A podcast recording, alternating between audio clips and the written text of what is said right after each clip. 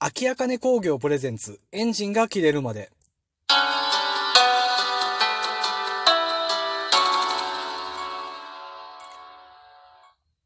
この番組は、日本の力を世界へ、秋あかね工業がの提供でお送りしません。皆さんこんばんは、カイトです。この番組は目的地に着くまでの10分間、私の助手席で、え身のない話を聞いていただくというただだけのトーク番組となっております。それでは本日もエンジンが切れるまでよろしくお願いいたします。さあ、というわけでもう4回目ですか。そろそろね、ペースつかみたいんですよね。ただね、なんかこう、最初よりは慣れてきたかなって思いますけど、それでもやっぱりこう、下手くそ感は否めないですよね。やっぱりエクセンのラジオ DJ の方々っていうのはやっぱりすごいんだなっていうのを日に日に感じます。まあね、やっぱりね、基本声が出てないんですね。カラオケとかでも30分で声カスカスになりますからね。声カスカスになると本当に喋るの、喋るのが辛いというか、通らなくなるんですよね。昔、友達の集まりで集まった時に結構早めに声を潰しちゃって、もう後半ずっとカスカスの声で喋ってたことありますけど、やっぱり声もね、筋肉なんでね、ある程度鍛えないとダメなんですよね。まあ、ある意味そんなリハビリだと思ってお付き合いください。というわけで、今回のテーマなんですけども、今回も引き続きましてテレビ番組についてぐだぐだ喋っていこうかなと思います。あの、テレビ番組って言っても一口に言っても色々あるじゃないですか。えレギュラー番組、帯番組と対比していわゆる特番って言われるもの。いろいろあると思うんですけど、私の場合は、意外、あの、あまりこう共感を得られないんですけど、単発でやってる、あの、ゲーム番組とかが結構好きで、あの、決してレギュラーにはなることもありますけど、あまりレギュラーにはならないんだけど、その回だけで単発で終わるっていう番組が結構好きなんですけど、こういう番組って、あの、世間的に認知されてないんですよ、まず。放送は1回きりだし、あの、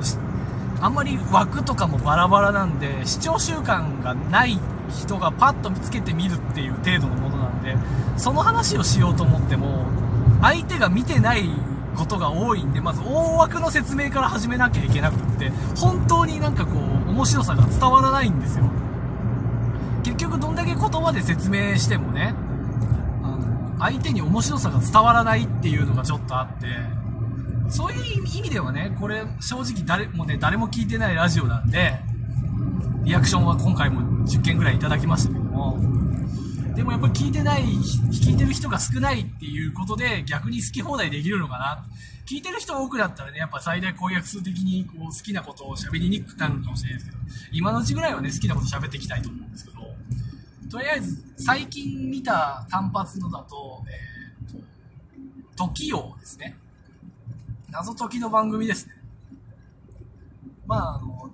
基本、日本テレビ、日本テレビ系列だったんですけど、で、関東ローカルかなそう、あの、ローカル、大体この辺のなんか面白番組って関東ローカルであることが多くて、地方の人に面白さを伝えにくいんです。今回はこの番組は、えっと、TVer でも配信されたので、あの、この収録から多分近いとこであれば見れると思います。あとは、その、後から、あの、そういう番組って後から見ようと思ってもこういうので見られないんですよね。本当にね、そこはね、良くないと思う、テレビ業界。あの、全国一律で見られるようにしてとは言わんけども、なんかこうね、あの、改めて見る手段が欲しいんですよね。ドラマとかだとどうしても、あ、後からでも、後からでも見返したりとか、配信があることがほぼあって、まあ、必ず DVD ボックスとかブルーレイボックスになるじゃないですか。なんとかして見ようと思えば見られるんですけど、この辺の単発バラエティとか、あのあとは、レギュラーのバラエティも結構そうなんですけど、とにかく後で見ようと思っても、あの、回が見られないことが多くって、本当にそれは、なんか、何かしらの形でちょっと残してもいいんじゃないかなって思うんですよ。特定の回だけでもいいんでね。そんなこんなで言うとあと過去にやった単発系の番組ですとフジテレビ系でやった「えザ・リスク」とかあとはレギュラーになったのだとあれかなえっ、とクイズ99人の壁とかもあれは最初特番ですからねそうとあの特番をこう軽視してるって言ったらあれですけどなんかこうテレビ局があの下に見てる風潮がすごいあってあの特番からえっ、と特番で試して次レギュラーで、レギュラーが飽きていたらやめるみたいな流れが、あの、あまりにも定番化しすぎてると思うんですよ。あの、特番は特番でいい番組もあると思うんですよ。絶対レギュラーにしなきゃいけないっていう脳みそがありすぎてて、面白い番組を作れなくなってるっていう部分が絶対あると思っていて。だから、あの、うまくやったなと思ったのはテレ東の池の水全部抜くなんかですよね。あれも多分毎週レギュラーだとあの収録の規模的にきついんですよ。でも月1レギュラーにすることによってこうちょうどいいバランスで供給も途切れずに収録ができるっていうすごくあの臨機応変に余裕が利く番組だと思うの枠の構成だと思うんですよね。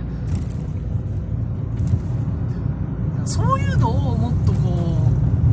うやっていけばいいのになって他のね、あのテレ東以外のキー局に関しては思いますね。あと今度、日本テレビ系列のが TVer でリアルタイム配信始めるらしいですけど、それは本当にいいことだなと思ってね。あの、本当にね、あの、今、テレビを持ってる人が下手したらちょっと少なくなってる部分もあるんで、ネットでリアルタイムで見られるっていうのはすごく大きいと思うんですよ。あの電波状況とかに左右されませんし、ネット回線さえ安定してれば安心して見られますから、ちょ、だからその、ネットを敵視するんじゃなくて上手に使使って入り込んでいくっていう方が、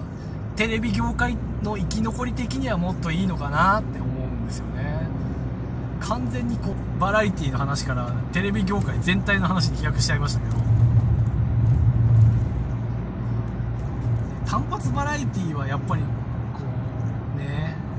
本当にもうちょっと残ってあの文化として残ってほしい。あとは最近のテレビに関して思うことで言えばこうセットがわびしいなーの一言なんですよね。まあ今お金ないのはわかるんですけどね。なんかこう、ちょっとでも豪華に見せるような、あの、セットの作り方をしてほしいなと。ただでさえね、ソーシャルディスタンスを取るっていうので、あの、演者さんたちの距離が離れちゃってるんで、その分なんとかこう、セットで豪華感というか、雰囲気をうまく作ってほしいなって思うんですよね。特に、あの、ちょっと残念だなと思ってるのは、えっと、フジテレビのノンストップとかですね。あれももともとはあの、4人がキュッと詰めて座る用のセットを使っているのを無理やりソーシャルディスタンス用にしてるんで、あの、えー女性アナウンサーさんが座ってる席がどう見ても汎用の机なんですよ。あの、世界観をちゃんと作った方が絶対番組のためにはいいと思うんで、いくら予算なかったとしても、もうちょっとちゃんとセットは作ってほしいなって思うんですよね。いくら急ごしらえでも、なんかこう、ちょっとわびしく見えちゃうなっていうのが、そこここの局で見られるので、今はでもね、だいぶ安定、逆にソーシャルディスタンスを取ってんのに、うまかっあの、綺麗だな、いいセットだなって思ったのは、世界不思議発見ですね。あの、世界不思議発見のソーシャルディスタンスのアクリル板ってちょっと文様みたいなのが入っても、それもセットの一部ですよって、さも言えるようなソーシャルディスタンスの取り方になっていて、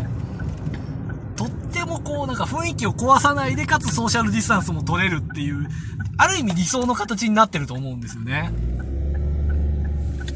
だからそんな風なテレビ番組がね、増えたらいいなっていう風に思います。